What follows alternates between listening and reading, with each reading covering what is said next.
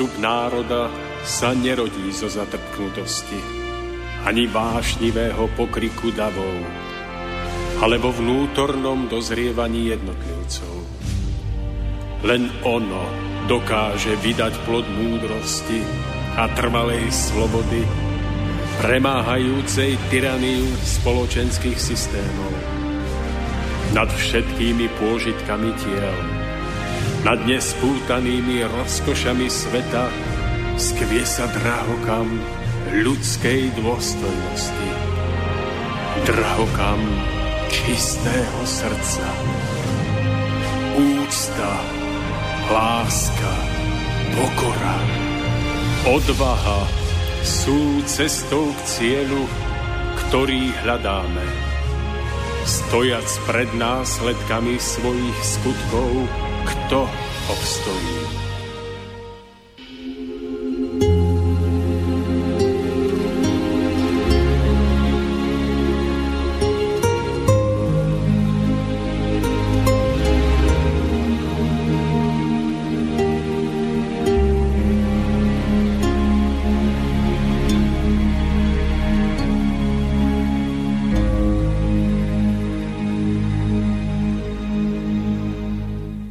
Ak sa má vôbec hovoriť o modlitbe, potom samozrejme tieto slová patria len tým, čo sa modlitbou zaoberajú.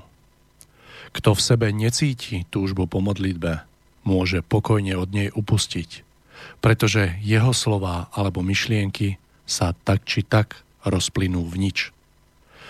Ak nie je modlitba dôkladne precítená, nemá cenu a preto ani žiadny výsledok – náhly nával vďačnosti spôsobený veľkou radosťou, ako aj precítenie najhlbšej bolesti v utrpení, to sú okamihy, dávajúce najlepší základ k účinnej modlitbe.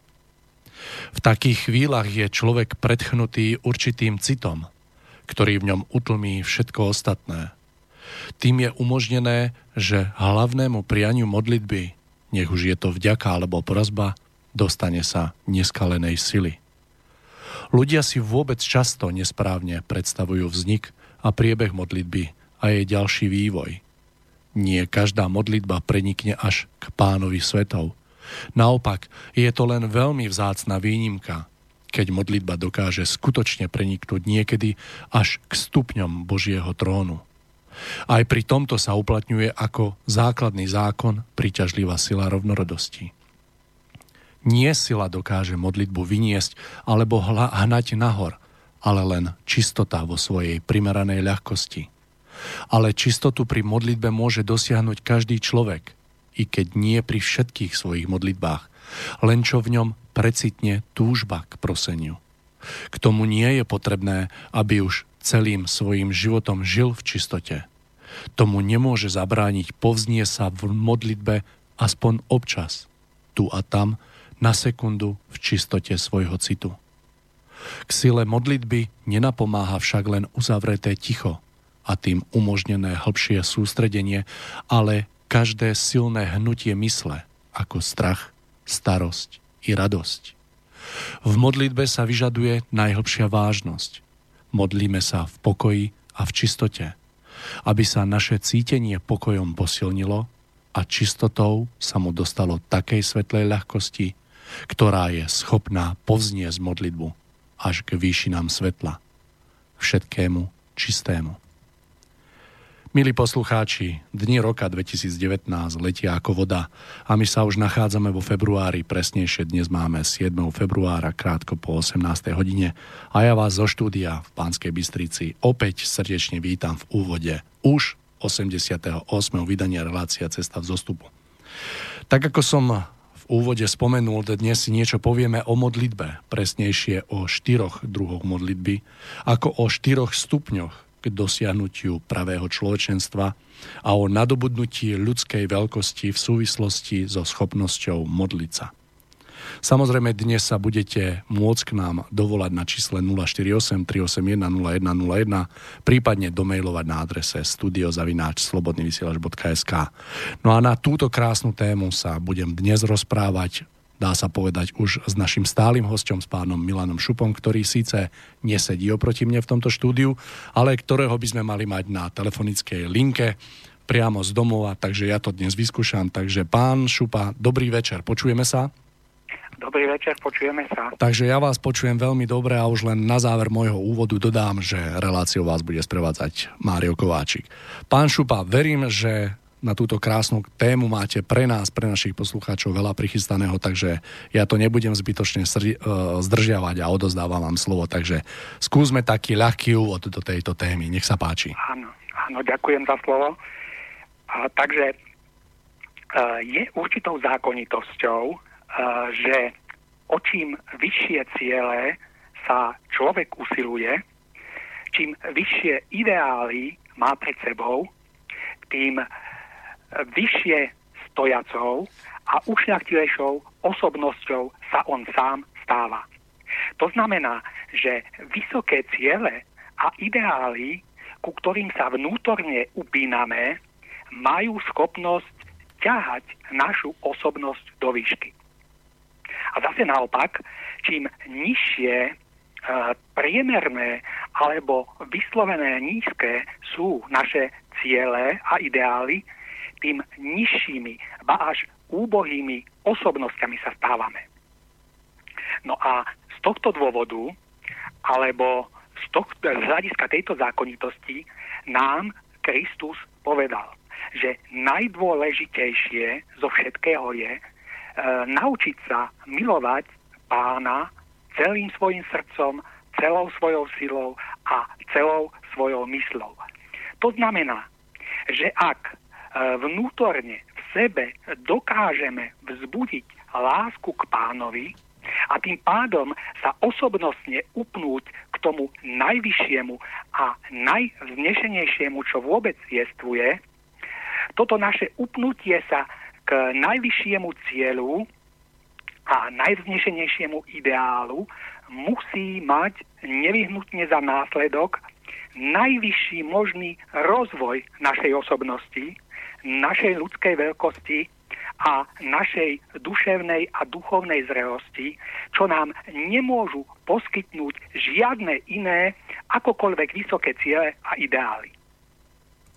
Lebo, ako už bolo povedané, jediné, jedine to najvyššie, čo vôbec jestvuje, má schopnosť dostať, našu oso- e, dostať nás osobnostne na tú najvyššiu priečku. Ukážme si to celé na konkrétnom príklade. A síce na príklade vínej révy. Vína réva je rastlina, ktorá potrebuje ku svojmu rastu oporu. Ak pôjdete okolo vinohradov, e, môžete vidieť, že každá z týchto rastlín má e, pri sebe drevený oporný kolík, e, že sa uvíja okolo neho a rastie do jeho výšky. Ak si túto skutočnosť vezmeme obrazne, výšku kolíka predstavuje výška cieľa, ktorý človek, výšku cieľa, ktorý človek pred sebou má. No a ľudia majú e, vedľa seba ako oporu rôzne vysoké oporné kolíky, to znamená rôzne vysoké ciele.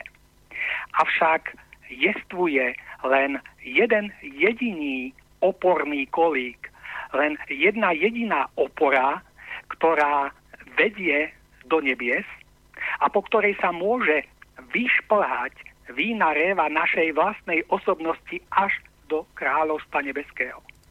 A tým oporným kolíkom a tou oporou, e, ktorá nás je schopná tam dostať, je láska k stvoriteľovi, ako nám o nej hovoril Kristus.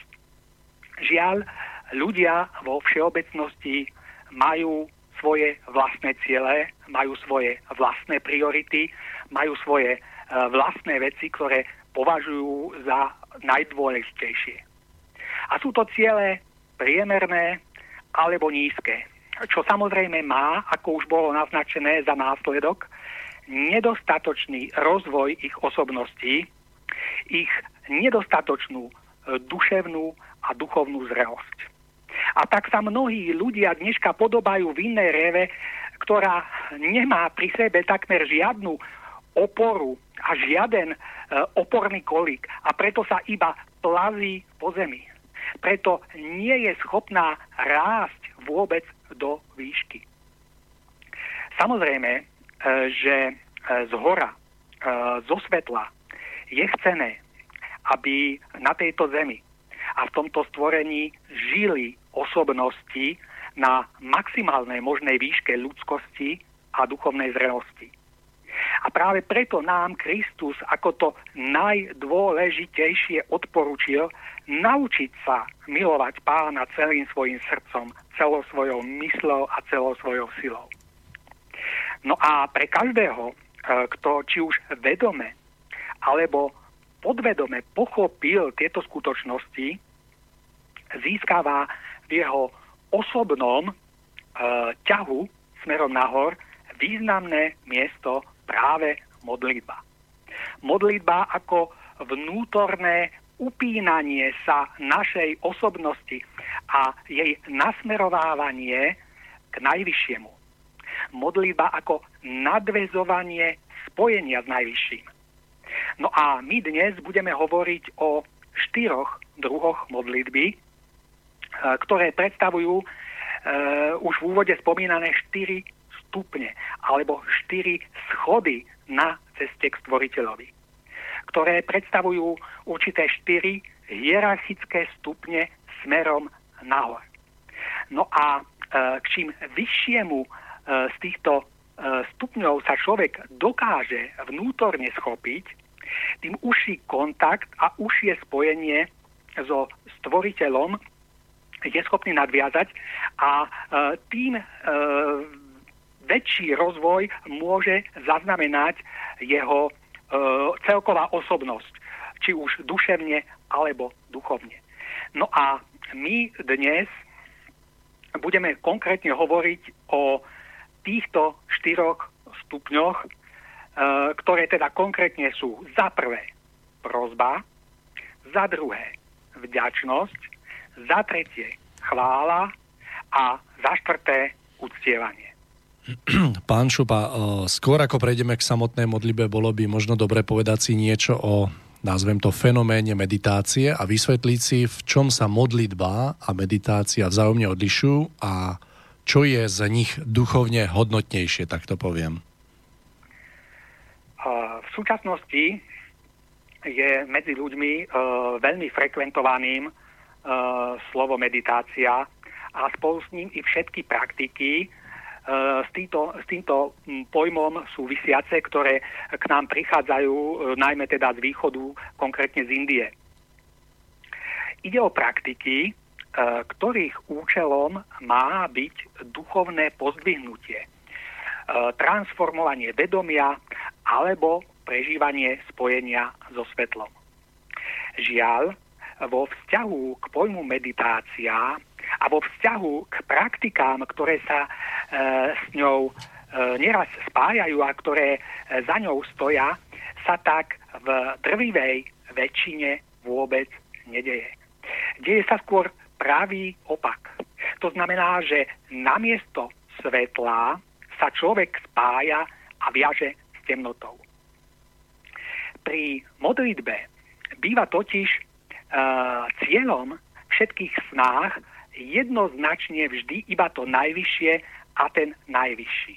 Kým pri meditáciách tento ústredný cieľ chýba a je nahradený cieľmi inými. Treba s koncentráciou na niečo, na nejaký bod, na určitú čakru, na nejakú mantru a tak ďalej a tak ďalej. E, k čomu však pritom dochádza? Okrem hmotnej reality, ktorú človek vníma svojim denným vedomím, existuje ešte aj iná, jemnejšia realita, ktorú je možné vnímať v zmenenom stave vedomia. Z prírodzenosti zákonov univerza sme ale vo svojom dennom vedomí akoby múrom oddelení od tejto jemnejšej reality. Ak sme e, dostatočne vnímaví, môžeme samozrejme vytušiť a vycítiť, že niečo takéhoto naozaj existuje. Že jednoducho existujú, ako sa vraví, veci medzi nebom a zemou. No a hlavným účelom meditácie, e, ktorá e, na rozdiel od e, modlitby nesmeruje vždy bezpodmienečne nahor, je prostredníctvom rôznych mentálnych techník, umelým navodzovaním zmeny vedomia postupne odstrániť onen ochranný múr denného vedomia a vytvoriť v ňom prienik do onej spomínanej jemnejšej reality bytia. No a to sa podľa druhu citlivosti meditujúceho darí buď rýchlejšie alebo pomalšie. A ak sa to podarí, a účelom meditácie je, aby sa to podarilo, človek začne vnímať, vidieť a prežívať túto inú, jemnejšiu realitu. Veľké nebezpečenstvo sa však skrýva v tom, že nie všetko, čo sa nachádza tam na druhej strane, je dobré a čisté. Skôr naopak, pretože okolie našej zeme obklopuje žiaľ zväčša nízkosť, nečistota a zlo, pretože práve toto ľudia uh, uh, formujú svojim, svojimi citmi a uh, svojim myslením a celkovým svojim vnútorným životom. Uh, preto je teda viacej zla a nízkosti aj na druhom brehu, v inej, jemnejšej realite bytia v okolí našej zeme, kam odchádzajú duše pozemských ľudí po fyzickej smrti. Pravdepodobnosť, že v týchto úrovniach natrafíte na nízkosť, nečistotu, ba až zvrhlosť, je o mnoho vyššia ako pravdepodobnosť, že tam natrafíte na čistotu, vznešenosť a ušlachtilosť. Modlitbou, ktorá je vždy jednoznačným ťahom smerom, smerom nahor, sa človek automaticky vyhne všetkým takýmto nebezpečenstvám. Avšak meditácia prostredníctvom ktorej sme dosiahli priechodu v múre denného vedomia do jemnejšej reality, nás priamo a nepripravených vrhá do obrovského nebezpečenstva, pretože vinou spôsobu života a myslenia ľudí sa aj tam na druhom brehu nachádza o mnoho viacej nízkosti a zlá ako ušľachtilosti a dobra. To znamená, že akékoľvek naivné nadvezovanie, spojenia s jemnejšou realitou bytia, ktoré dnes ponúka množstvo meditačných, mentálnych techník a množstvo e, tzv. duchovných majstrov, môže človeka nesmierne zaťažiť a spôsobiť mu netušené duchovné škody. Dobrovoľne tým totiž podáva ruku zlému a nečistému, ktoré sa tam nachádza vo zvýšenej miere.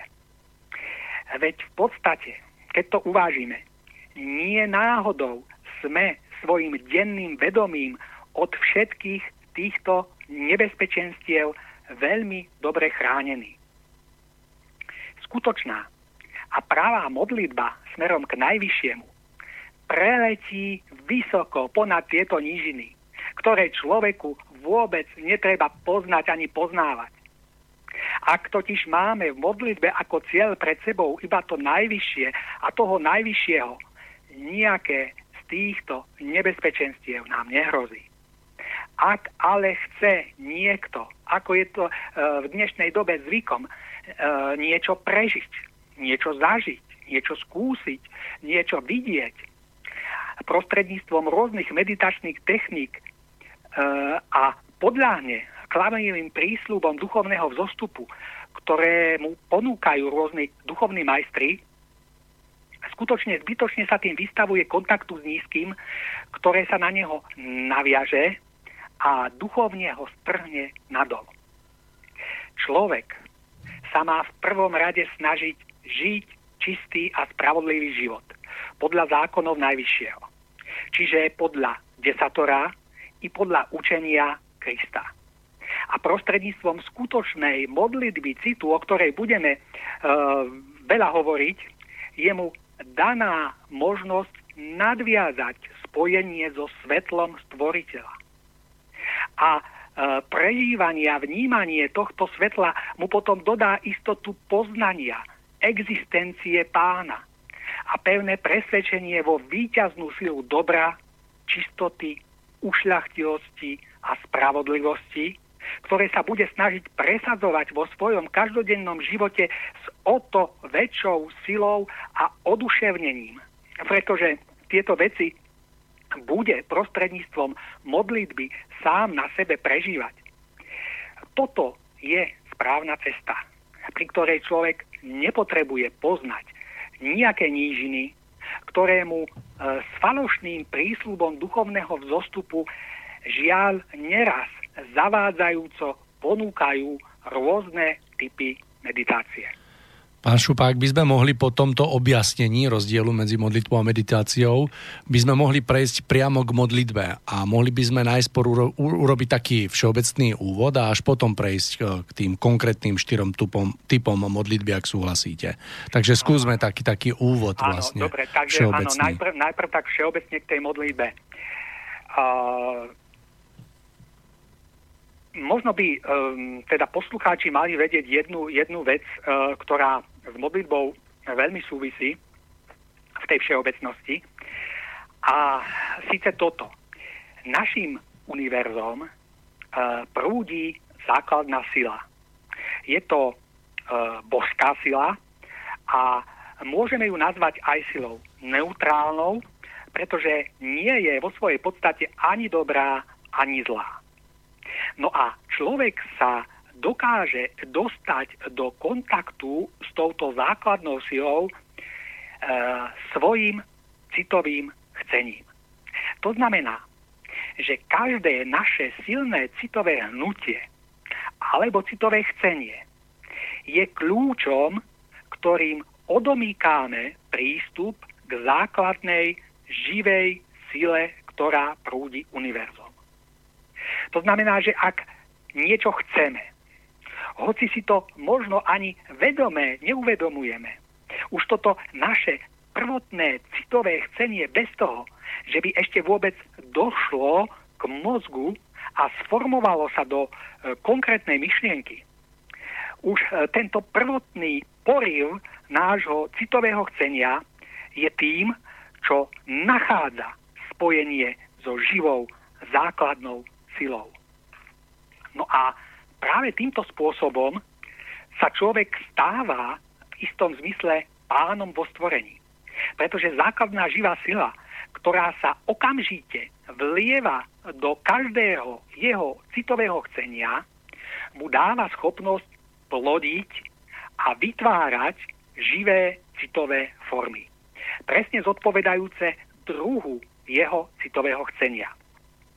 Celé si to môžeme predstaviť tak, že každým aktom svojho citového chcenia splodíme v jemnom, ale reálnom svete citových foriem dieťa. To je živú citovú formu. No a táto žije v našej blízkosti a je presne taká a chová sa presne tak, akého druhu bolo naše citové chcenie. Bude to teda citová forma zlá, a potom sa chová tak, ako zlé a nevychované dieťa. Čiže nízko, negatívne alebo vulgárne. Alebo je to potom dobrá citová forma a chová sa ako dobré dieťa, čiže láskavo, nezišne, dobroprajne a pozitívne. Týmto spôsobom teda doslova zaľudňujeme svet citových foriem, čo má v spätnom účinku zásadný vplyv na náš vlastný osud. Ale zároveň e, to zásadným spôsobom ovplyvňuje e, naše užšie, ale aj širšie okolie. E, žiaľ, súčasní ľudia stoja vo všetkých týchto veciach absolútne nevedomé a vo svojej nezodpovednej nevedomosti formujú negatívne živé citové formy, ktoré negatívne ovplyvňujú ich vlastný osud, ale zároveň osud celého sveta. Je preto už naozaj na čase, aby sme neboli takýmito nevedomými a nezodpovednými a dbaním o ušľachtilosť vlastného citového chcenia e, sme konečne začali vytvárať oveľa pozitívnejšie živé citové formy a tým formovať svoj vlastný osud i osud celého nášho sveta k lepšiemu. Aký však majú tieto skutočnosti vzťah k našej téme o modlitbe? Ten vzťah spočíva v poznaní, že len prostredníctvom citu, prostredníctvom citového chcenia máme schopnosť nadviazať spojenie so živou základnou božskou silou, prúdiacou univerzom. A jedine táto živá základná sila môže vliať do našej modlitby citu život. Tým sa naša modlitba stane živou a na krídlach živej základnej sily môže potom doletieť až na miesto určenia, čiže až k stupňom trónu Najvyššieho. Nič iného ako modlitba citu v spojení so základnou silou prúdiacou univerzom toto nedokáže. Dokáže to len naše citové chcenie. E, my ľudia samozrejme máme aj e, nižší druh chcenia a síce chcenie rozumové. Ale toto nie je schopné nadviazať žiadny kontakt so základnou božskou silou. To znamená, že všetky rozumovo slovné modlitby bez citu sú kontraproduktívne. Nemajú totiž schopnosť uh, vzlietnúť uh, nahor a zostávajú iba pri zemi. Akékoľvek dlhé a mechanické odriekavanie modlitieb nemá preto prakticky žiaden význam, pretože v protiklade k ním stačí zlomok sekundy trvajúci, silný citový poriv, ktorý sa môže v podpore prúdenia božskej základnej sily, e, ktorý môže vzlietnúť okamžite k výšinám ako šíp. Akékoľvek mechanické modlitby už svojim dlhým trvaním priamo znemožňujú, aby bol e, človek do nich schopný vôbec vložiť cit. A preto bez citu, bez e, citu silného a vrúsneho nie sú tieto modlitby v skutočnosti ničím. Znamená to teda, že nič iného ako silné citové hnutie smerujúce k stvoriteľovi nemôžeme vôbec za modlitbu považovať. Len modlitba citu je modlitbou. To je to základné poznanie, ku ktorému sme mali celým e, predchádzajúcim výkladom dospieť. No a e, práve toto zásadné poznanie a táto zásadná skutočnosť bude rozhodujúcim spôsobom súvisieť so všetkými e, štyrmi typmi modlitieb, o ktorých budeme dnes e, podrobnejšie hovoriť. Takže teraz, e, pán Šupa, po takom všeobecnom úvode môžeme už prejsť e, k prvému z avizovaných štyroch druhov modlitieb, ktorým je prozba. Skúsme k tomuto, ako vy vnímate vlastne tento prvý druh modlitby. Áno. Uh, prozba uh, je prvým a najviac rozšíreným typom modlitby.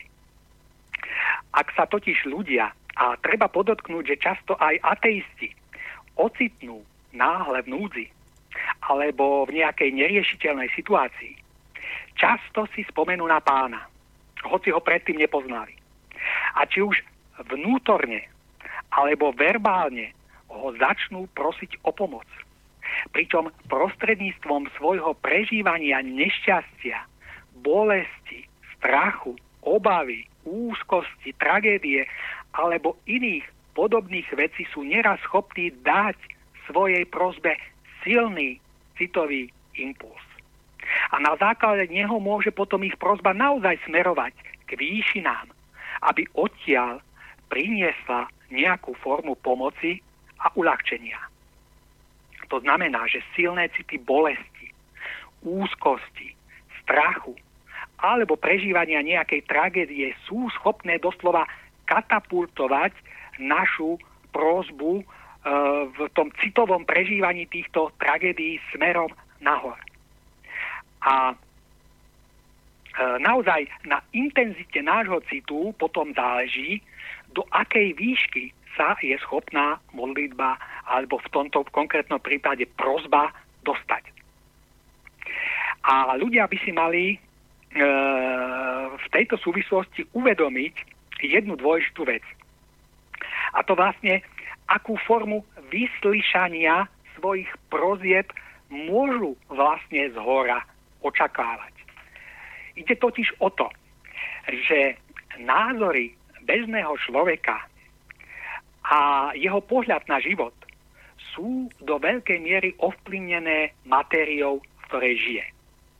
Jeho názory sú ovplyvnené tým, čo je z ľudského hľadiska dobré a správne. No a presne v tomto zmysle vysiela človek nahor aj svoje prozby. Avšak splnenie, ktoré prichádza z hora, čiže z ducha, bude vždy brať na zreteľ predovšetkým prospech našej najvnútornejšej duchovnej podstaty, to znamená nášho skutočného vnútorného človeka. To znamená, že, že splnenie našej prozby je potom často úplne iného druhu, než si to my v našej materialistickej úzkoprsosti predstavujeme. Nešťastie alebo choroba, ktoré nás postretnú, sú totiž často dôsledkom nášho predchádzajúceho nesprávneho jednania. A prežívame ich preto, že nimi platíme za naše viny z minulosti. Lebo spravodlivosti pána musí každý z nás zaplatiť až do posledného haliera za všetko zlé, čo kedy učinil. Ak teda prosíme, aby sme boli uh, tohto údelu zbavení, a z hora je videné, že práve toto musíme prežívať, aby sa náš duch mohol oslobodiť od starých vín. Potom e, je samozrejme, že splnenie nebude také, aké si predstavujeme. Každopádne však odozva na našu prozbu vždy určite nejaká príde. A to treba s formou vnútorného a duchovného posilnenia, aby sme boli schopní niesť bez reptania svoj údel a tým sa duchovne očistili od svojich starých vín. To znamená, že odpoveď na našu prozbu vždy príde, ale nebude vždy taká, ako si predstavujeme. Vždy však rozhodne bude prinášať úžitok nášmu duchu, čiže našej najvnútornejšej duchovnej podstate. Toto musí, tohto si musíme byť dobre vedomými pri našich prozbách, ktoré vysielame smerom nahor. No a ohľadom prozby je tu ešte jedna veľmi dôležitá vec, ktorá m, musí byť povedaná v súvislosti s prozbou. Prozba, ako sme povedali, je prvý a úplne elementárny stupeň vzťahu človeka k svojiteľovi. Miliónom ľudí dneška je však čosi takého ako stvoriteľ absolútne ukradnuté. Celý ich vnútorný obzor a všetko ich chcenie je totiž zamerané len na to, čo je hmotné. A nič iného ich nezaujíma. Ale z duchovného hľadiska je takýto život premárnený a úplne zbytočný. Aby ľudia e, v takejto materiálnej obmedzenosti nestratili nakoniec svoje bytie, príde im na pomoc svetové dianie. A to v tom zmysle, že príde doba, ktorá preto, akí ľudia sú a aké hodnoty majú, otrasie všetkým, čo, čomu ľudia verili. Tisíce vecí, o ktoré sa usilovali a ktoré považovali za dôležité, sa zrútia a stratia svoju cenu. A potom, keď už nedostane nič, o čo by sa mohli oprieť, keď srdce tohto sveta zomrie z studená ruka zúfalstva, keď sa už nikde inde nebude možné nájsť podporu a ochranu, potom mnohí ľudia nakoniec nájdu to jediné a najdôležitejšie, čo ignorovali a čomu sa doslova vysmievali, keď sa im darilo. Žiaľ, všetko smeruje k tomu, že ľudia budú musieť všetko stratiť, aby mohli získať to najcennejšie. Aby sa im práve e, takouto tragickou stratou tisícok vecí, ktoré boli predtým pre nich e, dôležité, mohla nakoniec otvoriť k brána k poznaniu toho jediného a najdôležitejšieho, čo vôbec jestvuje. To znamená k poznaniu súcnosti stvoriteľa a všetkých dôsledkov, ktoré z tohto poznania voči človeku vyplývajú. Takže toto by, by, toto by bolo zhruba všetko, čo sa týka uh, tej prozby. Je to, je to tak, pán Šupa, že človek dnešnej doby bude musieť prežiť taký otraz, aby sa opäť ozdravil vzťah medzi človekom a stvoriteľom a potom domnievam sa, že aj modlitba nájde svoje miesto, ktoré jej náleží v živote každého človeka. Áno, áno, je to tak, že jednoducho to je vec, ktorú si ľudia doslova vynúcujú tým svojim postojom a tými svojimi názormi a tým svojim ignorovaním najhodnotnejších vecí alebo podstaty bytia, tak ako to teraz žijú. Preto je to aj tak, že človek, človek si, keď už na stvoriteľa spomenie práve, keď je pod tlakom takých tak. okolností a udalostí a v čase, keď e, je ako keby mu dobré a že má všetko, čo, čo potrebuje mať, tak vtedy si na neho človek dneska ani nespomenie. Pán Šupat, e, prejdeme, prejdeme k druhej, k druhej áno, áno. modlitbe, alebo dáme takú krátku prestávočku. Máme 40 minút naše relácie späť. No, neviem, môžeme, môžeme dať ešte, aby sme to boli 2 a 2. Dobre. A ostanú tie ďalšie dva. Dobre, takže za, za druhú tú modlitbu máme tak, podľa mňa jeden z najkrajších citov, ktorý v človeku môže vzostať, tak je vďačnosť. Takže skúsme k tomuto. Nech sa páči. A druhým, uh, už vyšším stupňom je už avizovaná vďačnosť alebo modlitba vďaky. To je však žiaľ už čosi, čo je ojedinelé a zriedkavé. Lebo e, človek je už taký, že si na stvoriteľa, ako to bolo povedané, spomenie hlavne vtedy, keď od neho potrebuje pomoc. Ale keď sa mu darí a keď ide všetko tak, ako má, alebo keď je zdravý, málo koho napadne vyslať modlitbu vďaky smerom k jedinému, z ktorého milosti k nám prichádzajú všetky dary. Lebo my si musíme konečne uvedomiť, že nič nie je samozrejmosť. Nie je samozrejmosť, že ráno vstaneme, pretože sú mnohí, ktorí už ráno nevstanú. Nie je samozrejmosť, že máme jedlo na stole, pretože sú mnohí, ktorí ho v tento deň mať nebudú. Ba čo viac, sú mnohí, ktorí v tento deň zomrú od hladu. Nie je samozrejmosť, že žijeme v miery, lebo sú mnohí, ktorí sú vystavení hrôzam vojny. Nie je samozrejme, že sme zdraví, lebo sú mnohí, ktorí trpia najrozličnejšími chorobami. Nie je samozrejme, že máme dostatok, lebo sú mnohí, ktorí trpia katastrofálnou biedou. Nie je samozrejme, že máme rodinu a priateľov, lebo sú mnohí, ktorí sú opustení a zabudnutí. Nie je samozrejme, že máme vodu, lebo sú mnohí, ktorí trpia jej nedostatkom. A takto by sa dalo pokračovať ešte veľmi dlho. Existuje skutočne tisíc dôvodov k tomu, aby človek prejavil vďačnosť za to, čo ho všetkého sa mu dostáva a čo vôbec nie je také samozrejme, ako sa pri povrchnom pohľade zdá. Ale žiaľ, človek dneška arogantne prijíma všetko, čo má ako samozrejmosť bez potreby byť za to najvyššiemu vďačný. A pretože za tisíce vecí, ktorých sa mu každodenne z milosti pána dostáva, vďačný nie je, bude raz musieť v budúcnosti na vlastnej koži bolestivo pocítiť, že nie je všetko takou samozrejmosťou, ako sa on arogantne vo svojom dostatku nazdával. Naučme sa preto byť vďační.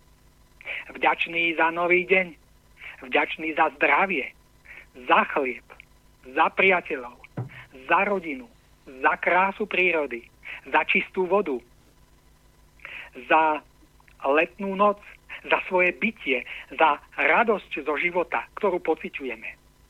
A práve vzácne chvíle prežívania intenzívnej radosti z tohto všetkého, čo sa nám dostáva, sa môžu stať silným citovým impulzom k modlitbe vďaky.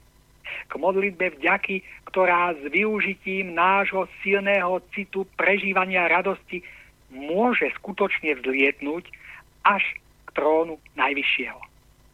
Modlitba vďaky je e, skutočnosti zlomok sekundy trvajúci citový impuls smerujúci k výšinám – silný impuls citu, hoci aj bez slov, ako prejav úprimnej vďaky Tvorcovi za všetko, čoho sa nám dostáva. A predsa si človek tento zlomok sekundy svojho času nenájde. A predsa sa stále správa ako nevychované dieťa, ktoré nevie ani poďakovať, keď mu niekto niečo dá. Veď predsa vyjadriť svoju vďačnosť slovom ďakujem. Učia rodičia deti už v rannom veku ako jednu z najzákladnejších vecí. A je smutné, že väčšina ľudí našej vyspelej civilizácie sa túto detský základnú vec prejavenia vďačnosti darcovi všetkého doposiaľ nenaučila.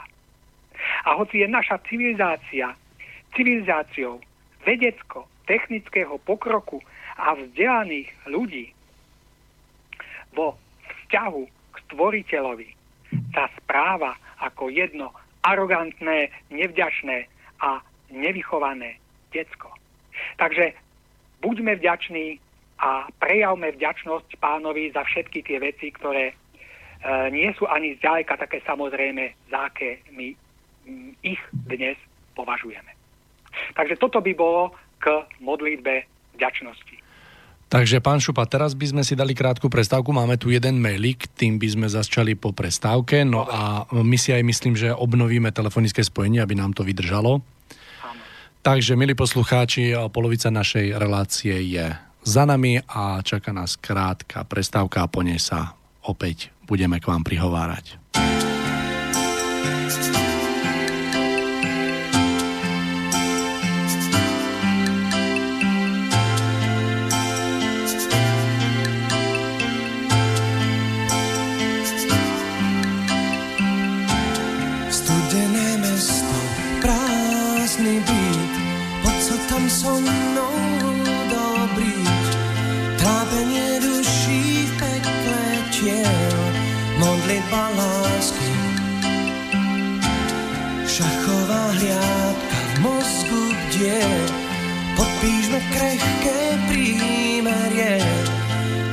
Sa díva, on to vie, modlitba lásky.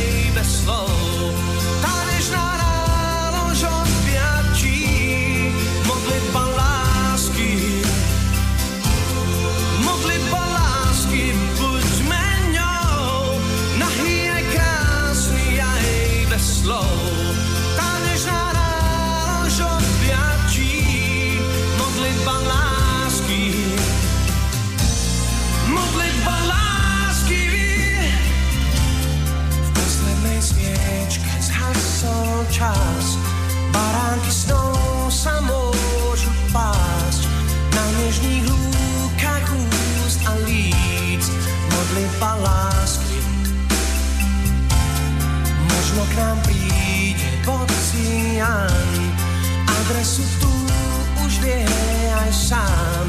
Čoho z tej výšky láka sem, modlitba lásky.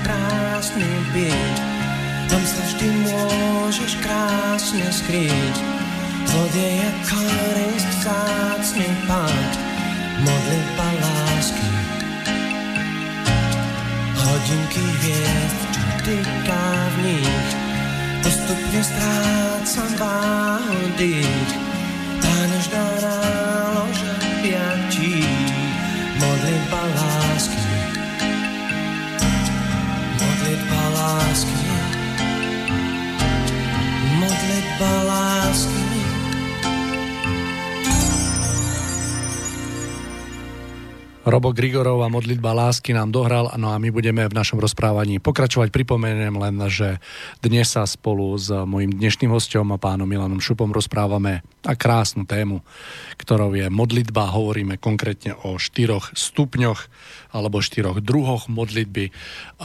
Budeme v tom ďalej pokračovať, pán Šupa. Malo by som vás mať na druhej linke, počujeme sa? Áno, áno, počujeme Výborne. sa. Pán Šupa, ak by ste nenamietali, aby som eh, začal t- túto druhú časť mailikom, ktorý nám prišiel od nášho poslucháča Milana. Môžeme? Áno, áno. Dobre, dobrý večer, pán Šupa. Prestá, prestáva podľa vás pri meditácii platiť zákon príťažlivosti rovnorodého? Ľudia závislí na drogách a pod vplyvom drog sa sa určite dostanú do tzv. nízkeho astrálu alebo do svetov, kam to takého človeka ťahá. Ale keď je niekto mimo akejkoľvek ideológie a závislosti na sektárskych guruoch, zmení stav vedomia tak, že prelomí väzenie svojho ducha v matérii, aby spoznal a prežil, kým v skutočnosti je a unikol tak z pasce tohto sveta, ktorý ho presvedčuje, presvieča, že nič iné ako tento svet neexistuje. Je malá pravdepodobnosť, že sa dostane do nízkych svetov vytvorených myšlienkami nízkych bytostí. Okrem toho každý máme, nazvime to strážneho aniela alebo učiteľa, ktorý nás v jemnejších svetoch vedie a dáva na nás pozor. Modlitba je účinná tak, ako je účinné napríklad pozitívne myslenie, autosugestia, silná viera a niekedy aj hyp- až hypnóza. Ale poznanie nám sotva prinesie. Tak ako v astráli dokážeme myšlienkami tvoriť celé svety, tak aj tu v matérii to v určitej miere platí. A, takto. A, ja si myslím, že, a, a, že toto je príklad, um, príklad toho, že človek a, chce, chce prežiť, chce, a, chce sa vlastne a, tým prežitím uistiť o tom, že vlastne tie duchovné svety existujú a na základe toho teda a, nejak sa duchovne podoprieť v tej svojej ceste nahor. A, áno, platí tam e, aj pri meditácii platí zákon rovnorodosti, to znamená, že ak e, meditujúci má e, proste je nízkeho druhu, tak samozrejme e, má väčšiu tendenciu e, dostať sa do, do tých nízkych úrovní. Uh, viete, kto dnes o sebe môže uh, so 100% istotou povedať, že je čistý, že, že proste uh, sa v jeho vnútri nenachádza nič uh, takého, čo keď sa vlastne v meditácii otvorí nejako uh, svoje vedomie týmto svetom, o čo sa uh, z tých, z tých uh, svetov nemôže na ňom, na jeho vedomí zachytiť niečo nízke a temné, čo ho môže istým spôsobom vzťahovať sme, smerom nad, nadol. Ja osobne považujem za, za hm, ako trošku prehnané tvrdiť o sebe, e, že som na nejakej e, vysokej duchovnej výške a preto sa nemusím báť e, otvárať nejakým spôsobom meditácii, pretože mám istotu, že, že narazím alebo že, že sa vnútorne spojím len s vysokými svetmi. Túto istotu dnes nemá nikto, pretože, pretože skutočne um, to okolo nás, to, to, tá jemnohmotná úroveň okolo nás je, je presiaknutá skutočne e, mnohými nízkymi vplyvmi a stačí skutočne niečo, niečo nízke e, v nás samotných, o čo sa je schopné to, to zlé zachytiť a čo nás je istým spôsobom schopné e, strhnúť na to, čo, čo nás je schopné duchovne zaťažiť. Ja považujem tieto veci za riziko. Považujem ich za rizikové. Mám s tým osobné skúsenosti. Je riziko, ako otvárať svoje vedomie v meditácii, otvárať svoju dušu niečomu, čo neviete, či, či teda je dobré a či e, náhodou z tej strany nemôže prísť niečo zraňujúce a niečo negatívne. Je to nebezpečenstvo, e, človeku sa nemusí rastať, e, nič zlého, druhý rastať, ale e, proste raz sa stane, môže napríklad, že on sám byť čistý, ale proste nejaký, možno, možno je indisponovaný v ten deň, možno nejaká nečistota prostredníctvom iného človeka na ňom ulpie a proste to, to nízke k sebe pritiahne a istým spôsobom sa naviaže na to temné. Uh, áno, ja veľmi chápem uh, ľudí, že, že chcú zažiť, chcú prežiť, chcú nejako si ohmatať, ohmatať, uh, že existujú takéto svety, ale je to, nesie to v sebe obrovské riziko. Nesie to v sebe obrovské riziko, ktoré m, netreba vôbec postupovať. Uh, uh, tie meditačné techniky prichádzajúce z východu je niečo, čo je, te, um, čo je teda u nás niečo exotické, niečo, niečo nové, čo má tu príchuť e,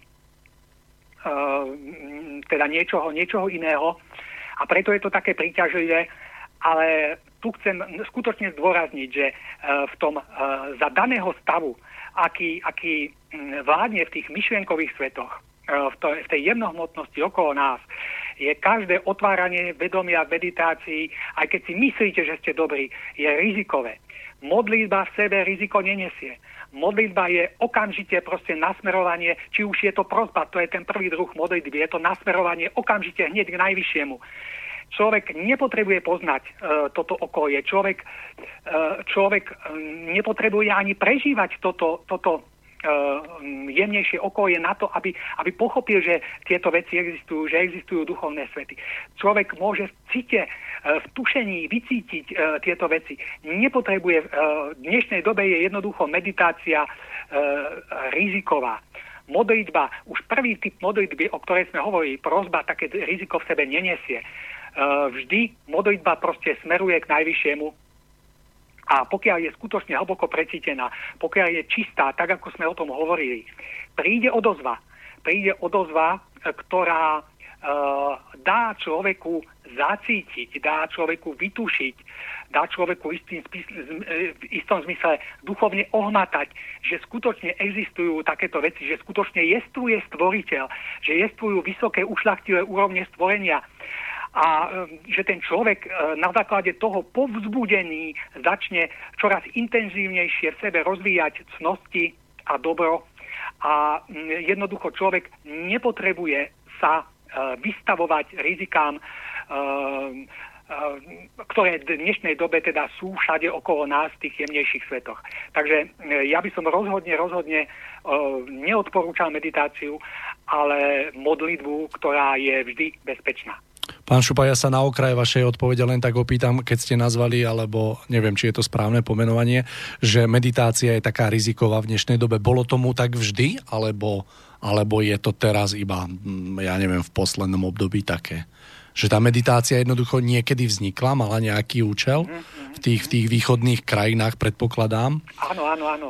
E, viete čo, e, asi vtedy boli ľudia na vyššej duchovnej výške, ako napríklad, keď to vezmeme vedy v Indii, ako to je veľmi vysoko stojace duchovné učenie, a mm, pokiaľ boli ľudia na veľmi vysokej duchovnej výške, tak jednoducho tam e, tá práca na tom vedomí a s tým vedomím a tá, tie meditačné veci mali asi zmysel. A ja som presvedčený o tom, že tieto veci budú mať zmysel tiež, ale keď ľudstvo duchovne postúpi oveľa vyššie. To znamená, že aj e, toto rozvíjanie vedomia aj prostredníctvom meditácií, ktoré opäť budú musieť byť očistené, e, má e, význam a má zmysel a bude mať zmysel v tomto ľudstve, ale to bude musieť byť na oveľa vyššom stupni stojace ľudstvo, ako je dnes. Dnes je to riziko, dnes je to nebezpečenstvo, dnes to, uh, je to nešťastie a uh, práve účelom možno tejto relácie je uh, ľudí predtým varovať. Presne to je podľa mňa tá podstata v tom, že to jemnohmotné okolie, ktoré nás dneska ako keby o oblieha, ktoré e, je okolo nás, tak jednotlivé človek pri tej meditácii netuší, čo mu podá ruku, ako sa povie. Tak, tak, tak. Možno v tých dávnejších dobách to bolo proste úplne ináč. Myslím, že to bolo úplne ináč. A opäť, opäť je len na nás uh, ľuďoch vytvoriť okolo seba takého okolia, aby, aby, aby aj tá samotná meditácia zaujala to miesto, ktoré zaujať má a aby bola naozaj ku prospechu. Tak. Dobre, takže toľko, toľko odpoveď. Verím, že náš poslucháč Milan je s odpovedou spokojný, respektíve, že sa mu ponúkla ponúkla nejaká odpoveď. Ja len v krátkosti pozriem, poviem, je tu ešte jeden taký mailik, neviem, či sa týka našej relácie alebo vo všeobecnosti, ale odpoviem. Poslucháč sa pýta, či je reláciu možné stiahnuť vo formáte MP3. Áno, každú reláciu myslím, že kompletne na slobodnom vysielači pri každej relácie je kolónka Dowland, treba ju stlačiť a automaticky sa to stiahne, takže určite určite aj k tomu. A ešte jednu takú informáciu podotknem, že do dnešnej relácie sa dá iba domailovať, pretože na telefonickej linke sme spojení s hosťom, takže studiozavináč slobodnyvysielač.sk Pán Šupa, pôjdeme k tretiemu druhu modlitby, k tretiemu stupňu a to je chvála. Takže nech sa páči. Modlitba chvály uh, modlitba chvály, áno. To znamená, že ak už modlitba vďaky je dnes e, z hľadiska teda tej zrelosti duchovnej, e, ktorú majú ľudia, e, je to modlitba ojedinelá, tak modlitby chvály na zemi takmer vôbec nie. Aby sme vôbec získali určitú predstavu, o čo tu vlastne ide, uveďme si príklad. Svojho času skladali barokoví majstri oslavné chorály komponované na chválu Najvyššieho. Nejde teda už o vďačnosť, ale o vyšší stupeň. O chválu a oslavu pána nie kvôli niečomu, čo nám doprial, ale kvôli nemu samému. Ide o oslavu jeho veľkosti, jeho vznešenosti, jeho sily, jeho moci, jeho múdrosti, jeho dobroty, jeho spravodlivosti a jeho nekonečnej lásky. Lebo ak je niečo naozaj hodné slávy a chvály, tak je to jedine pán, dobrotivý darca života a bytia. Uvedomenie si týchto skutočností a z tohto uvedomenia prirodzene vyplývajúcu modlitbu chvály však podmienuje určitý stupeň veľkosti ducha. Ale žiaľ, tohto stupňa veľkosti ducha na zemi takmer niet, pretože ľudia v malosti vlastných duší vzdávajú chválu a oslavujú veci, ktoré sú v porovnaní s nesmiernou vznešenosťou pána neuveriteľne nízke a malicherné. Ide o jasné svedectvo neschopnosti ľudstva poznať, čo je skutočne hodnotné a jeho dôsledkom je oslavovanie veci málo hodnotných alebo úplne bez hodnoty. To však vedie v konečnom dôsledku k tomu, že všetko, čo súčasná civilizácia vytvára, je málo hodnotné alebo úplne bez hodnoty. Preto sa náš svet aj napriek technickému pokroku utápa v neuveriteľnej duševnej malosti a nízkosti, ktorého ženú až na pokraj seba zničenia. Modlitba chvály alebo chválenie a velebenie pána je teda neoddeliteľne spojená s nosťou nezištnosti ak totiž v prozbe bolo niečo zišné, v istom zmysle zištné, e, že človek od stvoriteľa niečo žiada, v modlitbe vďaky ide zas o vyjadrenie vďačnosti za to, čo človek dostal. Modlitba chvály a velebenia je o čírej nezišnosti. Je o kryštálovo čistom velebení pána len pre neho samého, bez nejakých iných, menej alebo viac zišných úmyslov. Ale napriek tomu treba povedať, že aj pri takejto nezišnosti vládne v tomto univerze železný zákon spätného účinku, na základe ktorého musí napokon každý zožať presne to, čo zasieva. A to znamená, že aj modlitbou chvály niečo zasievame. A zasievame oslavu veľkosti, vznešenosti, síly, moci, múdrosti, dobroty, spravodlivosti a lásky pána. No a na základe toho sa nám potom v nevyhnutnom spätnom účinku dostane odlesku tejto veľkosti, odlesku tejto vznešenosti, odlesku tejto moci, múdrosti, dobroty, spravodlivosti Najvyššieho. A toto všetko sa bude nad nami vznášať a nami prenikať v podobe požehnania pána všetkých svetov, osvetľujúceho celé naše bytie svojou milosťou. No a celkom na záver k modlitbe chvály by som chcel ešte dodať, že kto stále ešte nevie a netuší, e, v čom spočíva, e, navrhujem mu vypočuť si najznámejšie skladby Johana Sebastiana Bacha. Takmer všetky tieto skladby boli komponované autorom, vedome komponované na ostavu stvoriteľa. A tento jeho zámer je z týchto skladieb e, jasne a evidentne čitateľný. Takže mm, poslucháčom sa stačí iba vnútorne naladiť na túto hudbu a potom možno pochopíte, alebo lepšie povedané, precítite, čo je to vlastne tá modlitba chvály.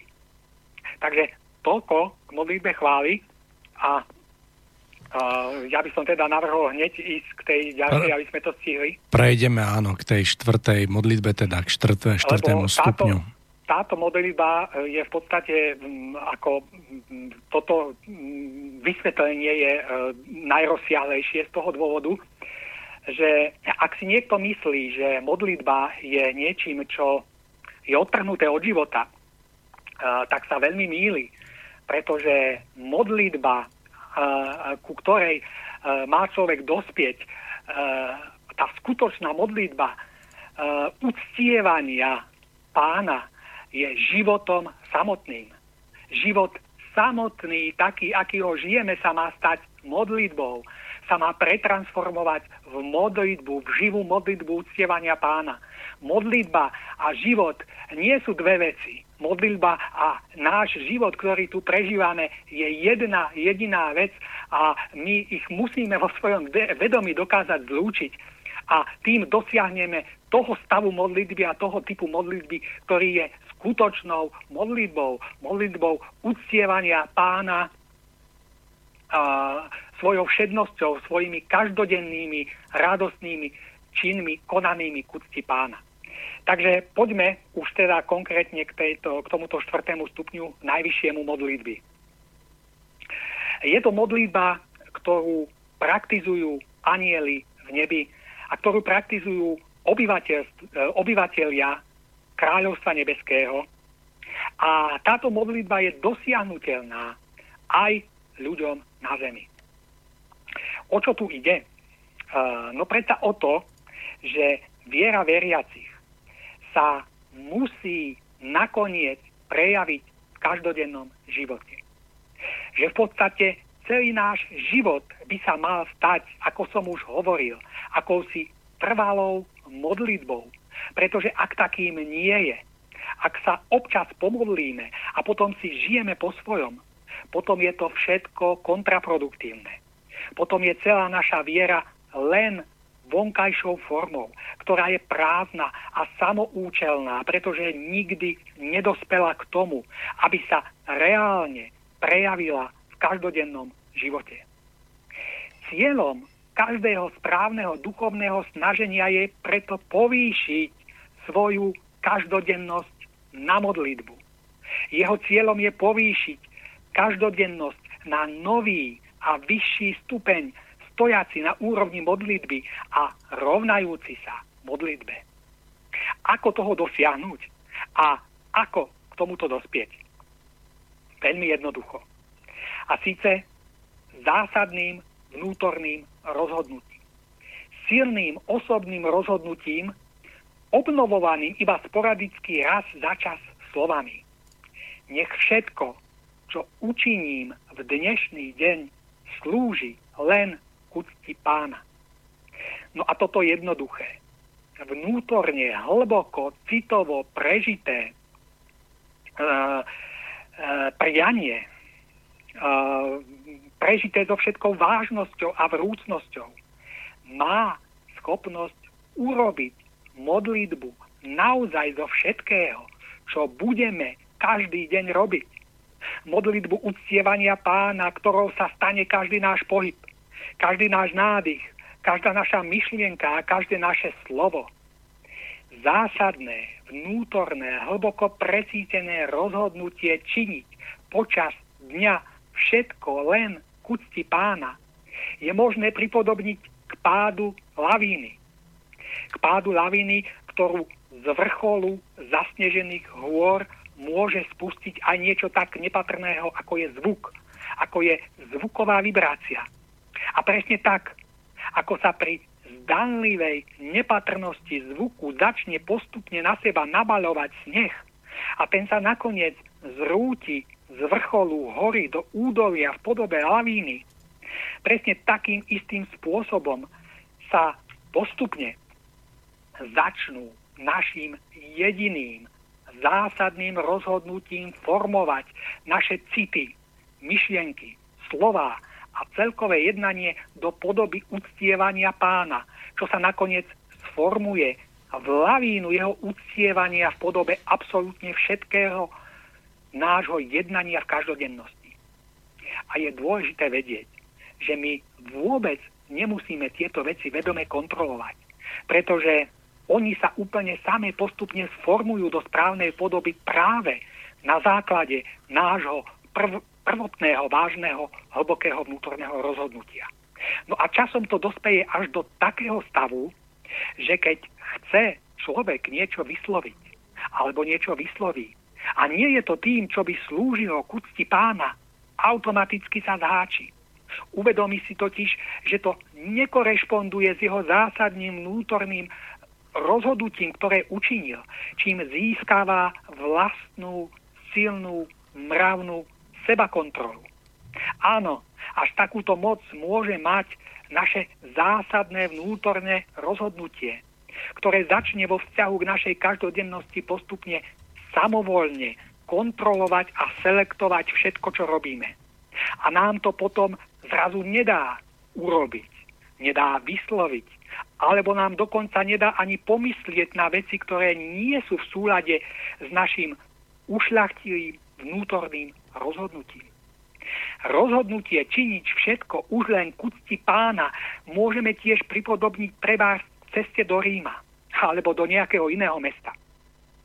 Ak sa totiž rozhodneme ísť do Ríma a vydáme sa naozaj na cestu, absolútne všetko, čo nás na nej postretne, všetci ľudia, s ktorými sa na nej zoznámime a všetky situácie, ktoré sa nám prihodia bez toho, že by sme si to v danej konkrétnej chvíli uvedomovali, sú len nevyhnutným a automatickým dôsledkom nášho prvotného rozhodnutia ísť do Ríma. Lebo jedine toto vážne rozhodnutie dalo do pohybu všetky veci, ktoré sa nám na tejto ceste dejú. Ak teda chceme naozaj vážne pretvoriť celý náš život trvalú modlitbu každodennosti tak, ako to v skutočnosti byť má, učiňme vážne rozhodnutie konať všetko už len k pána. A ono potom zásadným spôsobom ovplyvní všetko, čo sa bude okolo nás a v súvislosti s nami diať. Náš každodenný život sa premení v trvalú modlitbu. A my sa staneme kňazmi všedných dní a všednej každodennosti. To našu každodennosť radikálne zmení, pretože ju sformuje do nepretržitej série posvetných úkonov, vykonávaných k úcti Najvyššieho. Mnohí ľudia, hlavne ateisti si myslia, že viera ako taká, a teda aj modlitba, ktorá s ňou súvisí, je zbytočná. Že keď sa človek modlí, iba stráca čas a ten by sa rozhodne dal využiť oveľa lepšie a zmysluplnejšie. Treba však vedieť, že absolútne nejaké úprimné a s vrúcnosťou vyslovené alebo hoci len vnútorne myslené slovo modlitby sa nikdy nestráca aj keď my môžeme mať ten dojem. Aj keď sa domnievame, že nám nikto neodpovedá a že na to nikto nereaguje. Realitou však je, že každúčke takéto slovo modlitby predstavuje tenúčké vlákno povrazového rebríka, tkaného od nás smerom nahor. A po tomto rebríku, ktorý si pozvolna tkáme slovami a citmi svojich modlitieb, sa pomaličky posúva nahor naša duša, aj keď my to vedome nevnímame. A teraz si skúsme uvedomiť tú prevratnú vec, že ak dovtedy. Každé jednotlivé slovo našej modlitby predstavovalo malé vlákno povrazového rebríka pre našu dušu, smerujúcu nahor, Uh, tak ako teda sú ľudia zvyknutí sa modliť raz za čas, rozhodnutím činiť každý deň všetko už len kucti pána sa rýchlosť nášho tkania neuveriteľne zvýši. A radikálne sa zvýši preto, lebo už nie len slová modlitby, vyslovované v mysli, alebo verbálne, alebo citom, ale každý náš pohyb, každé naše nadýchnutie, každý náš cit a každá naša myšlienka budú modlitbou. Náš záchran, záchranný povrazový rebrík bude potom neuveriteľne rýchlo rásť z dola smerom nahor a naša duša bude po ňom letieť k výšinám. Bude letieť k výšinám, pretože premenila celé svoje bytie a celú svoju existenciu so všetkým, čo z jej osobnosti vychádza, na trvalú modlitbu, tak sa potom človek stane nakoniec podobným anielom v nebi, ktorí žijú práve takýmto spôsobom a preto smú prebývať v blízkosti svojho pána, ktorého celý, celým svojim bytím v, uctievajú celým svojim bytím v nepretržitej a trvalej modlitbe radostného tvorenia. Ak teda, človeče, chceš aj ty dospieť až sem, stačí ti k tomu jedno jediné zásadné rozhodnutie. Ono zmení celý tvoj život a urobí z tvojej každodennosti trvalú modlitbu činov, slov, myšlienok a citov, formovaných k úcti tvojho pána – kto toto neprežil a toto neukúsil, nikdy nepochopí, čo to znamená. A práve pre túto nevedomosť môžu žiť ľudia dneška tak plítko, úboho a povrchne, ako žijú v súčasnosti neuvedomujúci, na akú vysokú priečku by sa mohli, na akú vysokú priečku by mohli postaviť celý svoj život a celú svoju každodennosť jediným hlbokým a vážnym rozhodnutím. A preto toto rozhodnutie nikdy neučinia. A preto nakoniec zomrú v plítkosti svojho bytia podobní zvieratá. Chcel by som ešte zdôrazniť, že stavu nepretržitej modlitby, o ktorej tu teraz hovoríme, treba dosiahnuť podobne ako stavu čistej mysle. Jednou zo základných povinností človeka žijúceho v tomto stvorení je totiž udržiavať svoju mysel čistú a ušľachtilú. Ale táto povinná čistota mysle nemá byť dosahovaná krčovitou a neustále vedomou myšlienkovou kontrolou. Čistota mysle má byť dosiahnutá slobodne a radostne a to práve prostredníctvom jediného zásadného rozhodnutia ducha. Má byť dosiahnutá silným aktom citového chcenia, ktoré jasne vymedzuje kvalitu mysle skôr, než jednotlivé myšlienky vôbec vzniknú. No a presne tento istý princíp je treba uplatniť aj vo vzťahu k našej každodennosti ktorú môžeme jediným zásadným aktom nášho citového chcenia pretransformovať na trvalú modlitbu. Na trvalú modlitbu uctievania pána všetkým, čo každý jednotlivý deň vykonáme. Lebo čo naozaj chceme, to sa nám stane. Takýto vnútorný prístup ku všetnej každodennosti zmení náš život a okamžite odstráni zdanlivú bezobsažnosť tých najobyčajnejších vecí. A pred človekom sa zrazu odkrýva ich skutočná hodnota. Zrazu totiž spoznáva, že niet a nikdy nebolo nejakej všednosti. Že niet nejakých nepatrných, zanedbateľných a obyčajných vecí, ktoré by vôbec nestáli za reč. Pretože vo chvíli, kedy sa uh, kedy sa naša schopnosť, stávame schopným premeniť všetko to všedné a obyčajné, čo musíme každý deň vykonať na akt úcty k stvoriteľovi. Stáva sa to posvetným a veľkým. Ak totiž robíme veci k úcti najvyššieho, odlesk jeho veľkosti spočinie na každej z nich. A oni sa stávajú veľkými, aj keby sa na prvý pohľad zdali akokoľvek nepatrné. Vyzuj svoju obu človeče, lebo pôda, na ktorej stojíš, je posvetná. Lebo realita, ktorej prebývaš, je plná tých najčarovnejších vecí, pretože nejaká všednosť nikdy neexistovala. Lebo v skutočnosti nie je ničoho, čo je bezvýznamné a nepatrné.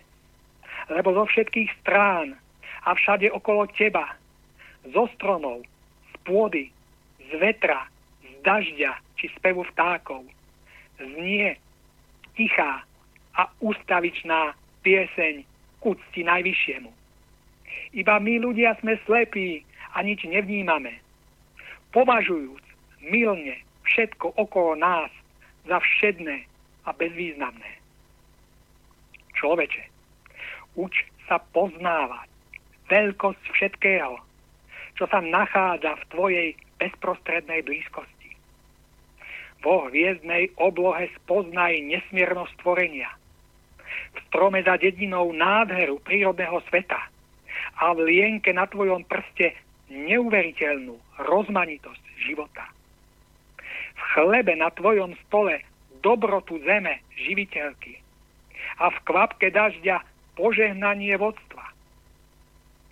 Človeče, stojíš v zázračnom chráme nesmierneho stvorenia, sformovaného kúcti pána.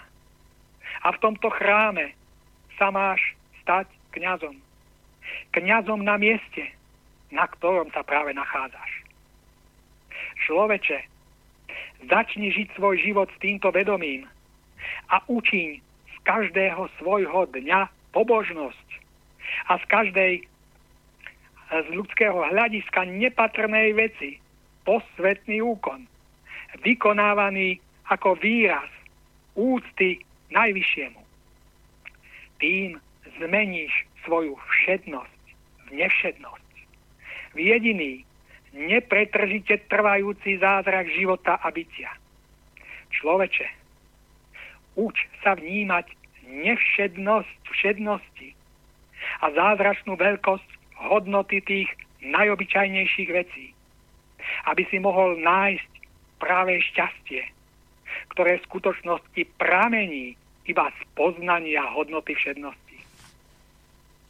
Človeče, uč sa posvedcovať všednosť vzdávaním úcty stvoriteľovi všetkým, čo činíš aby si tým mohol premeniť svoju každodennosť v pobožnosť a svoje bytie v pieseň chváli najvyššiemu. Človeče, chop sa svojho kňazského úradu v nádhernom stvorení tvojho pána, v ktorom sa nachádza jeden zázrak vedľa druhého a v ktorom čosi také, ako šedivá všednosť mohlo vzniknúť iba kvôli tvojej vlastnej neschopnosti vnímať tieto zázraky. Človeče, nájdi svoj vlastný kľúč objaveniu tajomstva hodnoty všednosti. Pretože každý z ľudí je úplne iný. A preto jedine každý sám za seba môže nájsť v tomto smere svoju vlastnú cestu a tým i svoje vlastné šťastie. Lebo ten, kto nie je schopný nájsť šťastie a spokojnosť v tých najprostejších veciach okolo seba, nenájde ho nikde inde presne tak, ako sa o to márne snažia ľudia súčasnosti, tak prázdny, rozorvaný a nenaplnený vo všetkom tom svojom dnešnom blahobite a dostatku. Lebo ten, kto dokáže posvetiť všetnosť, sa stáva v prenesenom slova zmysle schopným nachádzať všetky zázraky stvorenia, hoci aj vo väzenskej cele. Začiaľ čo tomu, kto toho schopný nie je, sa stáva celý svet so všetkými jeho možnosťami užívania si jedinou obrovskou väzenskou celou, plnou vnútornej prázdnoty. Lebo ak sa nestaneme schopnými objaviť poklad všednosti, v našej duši nezavládne mier, ani keby sme vlastnili všetky poklady tohto sveta. Lebo nakoniec práve a jediné to, čo dnes vo svojej slepote a nevedomosti nazývame všednosťou, bude rozhodovať o ďalšom duchovnom, ale aj hmotnom osude každého z nás. Bude rozhodovať o našom ďalšom bytí alebo nebytí. Takže toto bolo všetko uh, k tej štvrtej, uh, na, tomu štvrtému najvyššiemu stupňu modlitby, ktorou by malo byť uctievanie pána v tej našej každodennej všednosti. Myslím si, že veľmi pekne vystihnuté, pán Šupa, v závere vaše myšlienky. Ak by ste dovolili, máme tu ešte dva mailiky. Uh, smerom k nám máme nejakých 6 minút, takže skúsime náš poslucháč Vlado. Zdravím. Pozná pán Šupa nejakého reálneho dnešného človeka, takého, ako opísal, že keď sa bude riadiť jeho radami? Neviem, ja celkom nerozumiem otázke, ale pán Šupa, skúste vy. Či rozumiete to? Uh, ako, uh, to všetko, čo hovorím, je možné uskutočniť. Áno.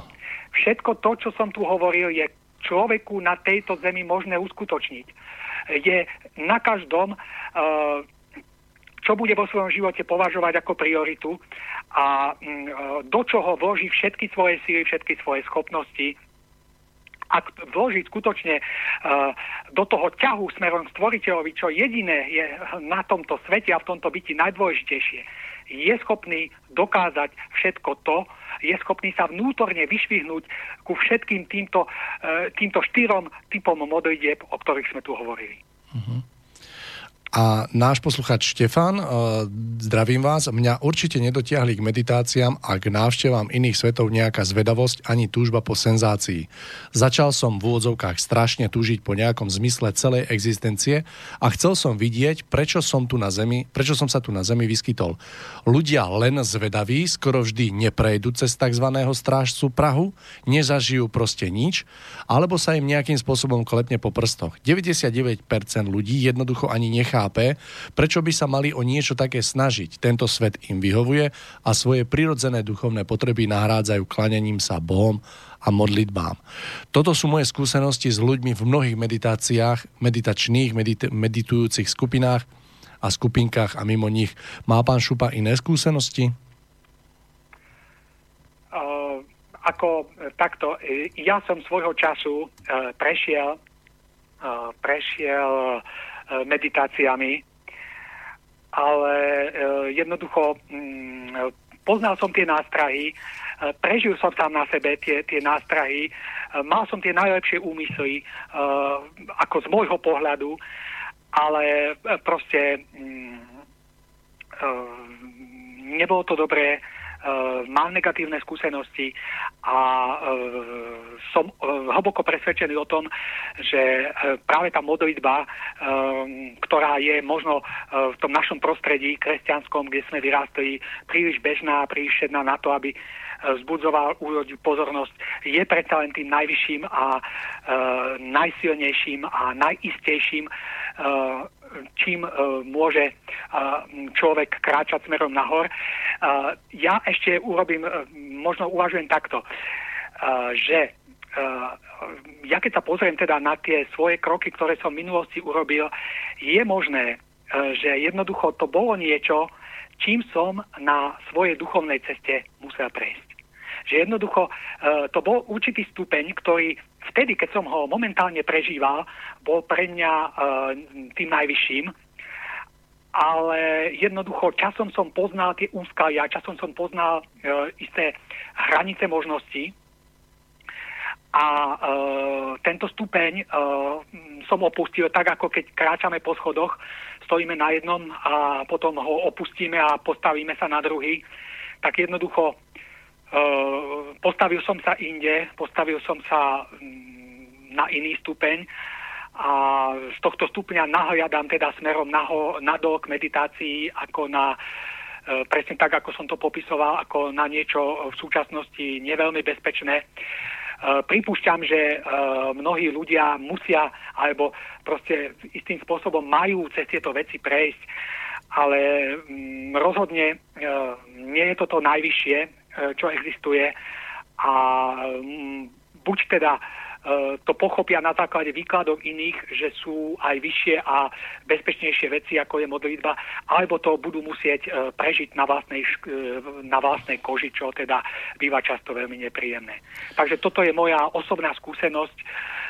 Všetky tieto veci, o ktorých tu hovorím, sú osobnej skúsenosti. A z osobnej skúsenosti hovorím, že proste, ak by som to mal radiť, tak tá meditácia ešte stojí ďaleko, ďaleko nižšie, ako sú tie, tie modlitby. Ale aj tá meditácia, ako sme mali s pánom Kovačikom povedali, má svoje miesto, ale v tom vyššie stojacom a ušľachtilejšom ľudstve, ale dnes v tejto dobe skýta v sebe alebo skrýva v sebe veľa, veľa nebezpečenstiev. Pán Šupa, máme tu záver našej relácie, potrebujem to už ukončiť, aj keď veľmi nerád. Dovolte mi, aby som sa vám veľmi poďakoval za to, že ste si našli čas a že ste boli opäť ochotní sa s nami podeliť o vaše, vaše vlastné myšlienky a úvahy.